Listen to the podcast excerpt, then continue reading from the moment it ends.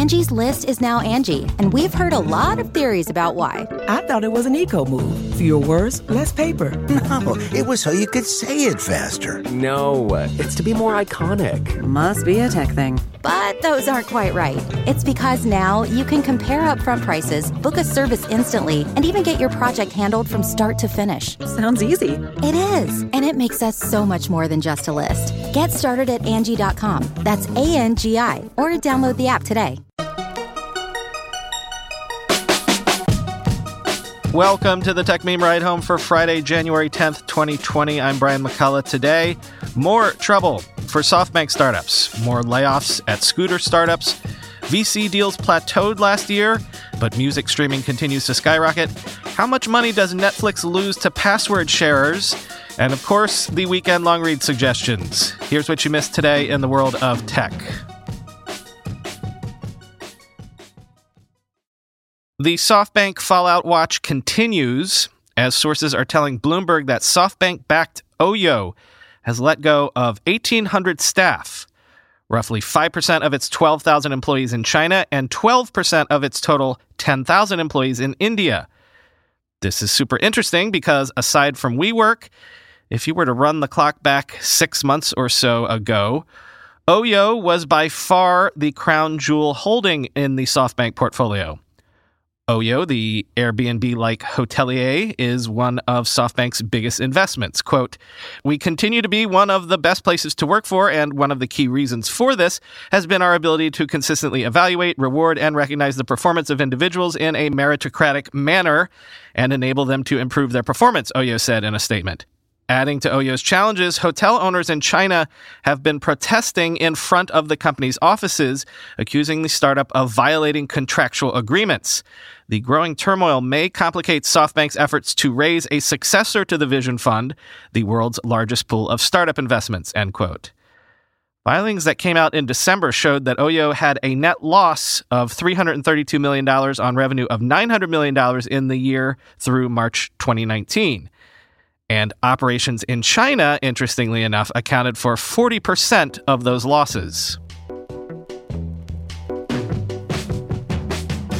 And e scooter company Lime says that it is laying off about 14% of its workforce, or roughly 100 employees, and it is shuttering operations in 12 markets as it seeks to become profitable this year. Quote, we're very confident that in 2020, Lime will be the first next generation mobility company to be profitable, Lime President Joe Kraus tells Axios. He said that projection is based in part on improvements to Lime scooters' longevity, which in 2019 went from six months to about 14 months, end quote. So that's very good news on the unit economics front, as we've discussed on the show many times before. But it's a little concerning for two reasons all the scooter companies popped into being in the wake of the ride sharing phenomenon, right? And so they very much looked to be playing that old Uber playbook, i.e., grow at all costs, profitability later, raise a bunch of capital to try to create some sort of de facto monopoly situation and crowd out all your competitors. So if investors are asking for profitability now, then maybe the whispers about the game changing in terms of startup expectations is true. I mean, no one was asking Uber or Lyft to be anywhere near profitable at this stage in their startup gestation. But also, look at the markets Lime is reportedly exiting Atlanta, Phoenix, San Diego, and San Antonio. That is certainly eyebrow raising because we had always heard that one of the key challenges for the scooter market was seasonality. That, you know, people just didn't tend to scoot as much in the winter months. So you would think the cities I just mentioned, warmer cities, would be prime markets for an e scooter company. I mean, San Diego? Couple of year end data points to throw at you. First, Crunchbase News says that more VC deals were struck around the world in 2019 than in any other year in history. But the total dollar volume of those deals dropped slightly from 2018. Quote, like with deal volume, global venture dollar volume has plateaued in the past couple years, which is somewhat expected given how late into the current bull cycle we find ourselves today. Many of the most capital hungry companies from the last decade have either already graduated to public markets or hit roadblocks which stymied growth and accordingly may simultaneously diminish the amount of capital they need from private market investors and their likelihood of successfully securing said financing going forward, end quote. And then, according to Nielsen, US music streams on services like Spotify and Apple Music grew 30% in 2019, which is a big number percentage wise to reach an even bigger number 1 trillion total streams last year. Streaming accounted for 82% of music consumption in 2019. Quote, hip hop, which has risen in popularity along with music streaming, continues its reign as the biggest genre with 28% share of total listening, followed by rock at 20% and pop at 14%. Rapper Post Malone, whose albums have broken various streaming records, was the top artist of 2019 by a combination of sales and streams. Drake, Billie Eilish, Taylor Swift, and Ariana Grande round out the top five, end quote. And one more interesting stat for you researchers estimate that streaming video companies lost about $9.1 billion due to piracy and credential sharing, password sharing, just last year in 2019. The research also says that losses will rise for these video platforms to $12.5 billion by 2024. Quote, for now, many streamers, including Netflix, Hulu, Disney Plus, and Amazon Prime, seem content to allow the practice of password sharing to continue, even while they crack down on illicit password sales. But as services mature, priorities will likely change. Quote, when the growth starts to flatten and you start to look at the balance sheet, you are going to be looking for revenue, says Jean Marc Racine, Chief Product Officer of video delivery and security firm Synamedia, end quote. This is something that I actually thought about when I was walking out of the Quibi event on Wednesday. You know, how Quibi is not going to have a free tier. You'll pay a little bit for ads and then a little bit more for no ads. But no free tier means no way for people to test out their offering before, you know, getting hooked on it. A more aggressive move on Quibi's part would have been to start out the ad supported tier as free for a time. And I wondered if Quibi should have gone this route for the reasons that are suggested above. Netflix has made millennials into the Netflix and chill generation because all of those kids, an entire generation, glommed off their parents' accounts for years and Netflix knew it and was fine with it because they knew that, like health insurance, eventually you'll have to get off your parents' plan. But if you're hooked, Netflix figured you would pay up eventually. Quibi will not have that advantage.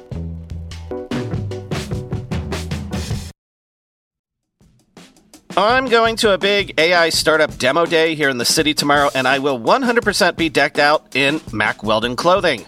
Why? Well, Mack Weldon makes timeless apparel with modern performance fabrics for guys who want to look and feel sharp without sacrificing comfort. Mack Weldon clothes are designed to fit your style and the demands of modern life. They look like regular clothes, but feel like the latest in modern comfort.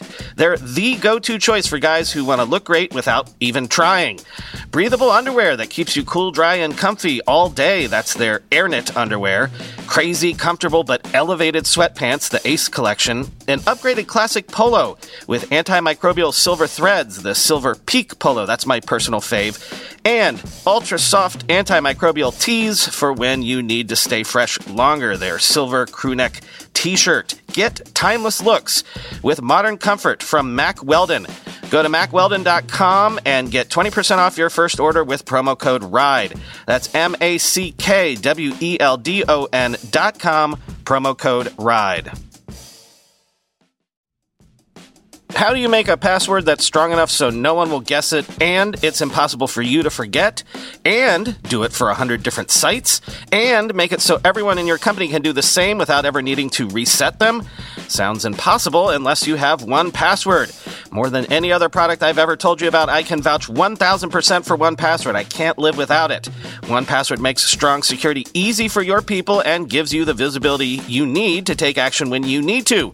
Any device, anytime, 1Password lets you securely switch between iPhone, Android, Mac, and PC with convenient features like autofill for quick sign ins. All you have to remember is the one strong account password that protects everything else your logins, your credit cards, secure notes, or the Office Wi Fi password. 1Password's award winning password manager is trusted by millions of users and over 100,000 businesses from IBM to Slack. It beat out 40 other options to become Wirecutter's top pick for password managers.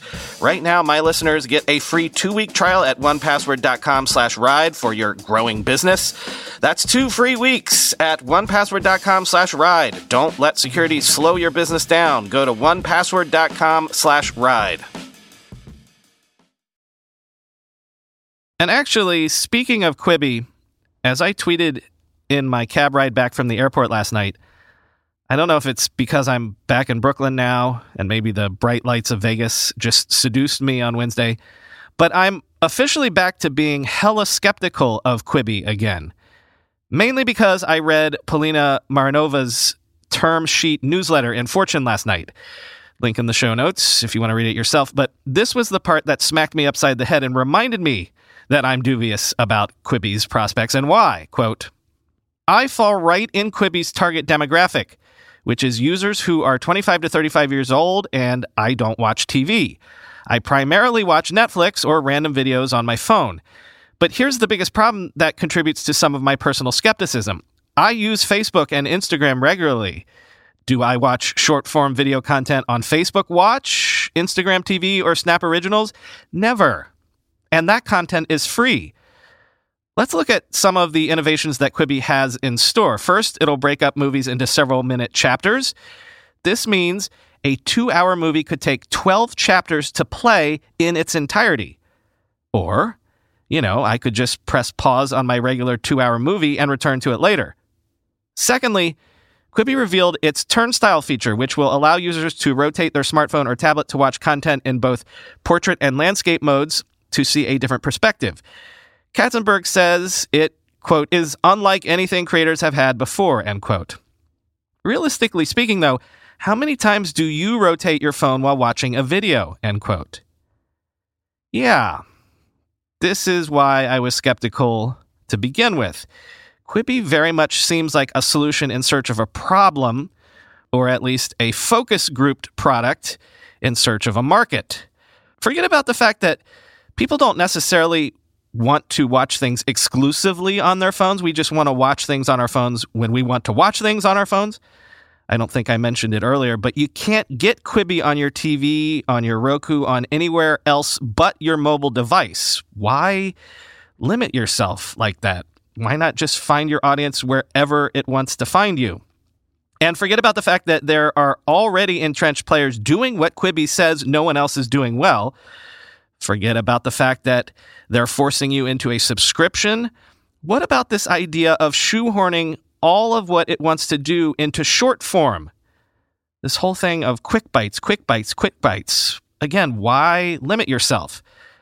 I've said this about a dozen times on Twitter since Quibi was announced, but Jeffrey Katzenberg has been obsessed, apparently, with short form video and bite sized consumable content for 20 years now. There was a startup called Pop.com, which went belly up in the dot com bubble. And guess what? Same people were involved Steven Spielberg, big name stars, Jeffrey Katzenberg. Pop.com blew up about $100 million in investment money back in the year 2000. And that was when $100 million was the equivalent of a billion dollars of being a unicorn. Let me read from a piece in The Guardian dated September 10th, 2000, a piece describing how Pop.com had just fired everyone and was closing up shop after only being in business for about 11 months. Quote, the idea behind the company to broadcast a mix of animated and live action short films, emphasis mine, on the internet was greeted with much excitement last October before the dot com shakeout took hold. Founders Ron Howard, Steven Spielberg, and Jeffrey Katzenberg trumpeted their new venture as one of the firms that would revolutionize the way films were made and distributed. As soon as the technology allowed, they believed Pop.com would transform from showcase for talented young filmmakers into fully fledged production and distribution company. Announcing the new company, Katzenberg said, quote, just as MTV introduced a new entertainment forum for music videos, we think this new enterprise will offer a new form of entertainment for the rapidly growing population of internet users. Pop.com has the ability not only to offer a variety of entertainment options, but to tap into an as yet undiscovered talent pool that is as global as the internet itself, end quote. So, same playbook, minus the chasing young talent part. Maybe Katzenberg just doesn't want to go that route anyway. Maybe he figures all the talent is on TikTok and YouTube and stuff like that. But same playbook in terms of raise a bunch of money, throw it at your bold name Hollywood friends, and crucially, back to that short form content idea. Just like music videos, just like the MTV of old.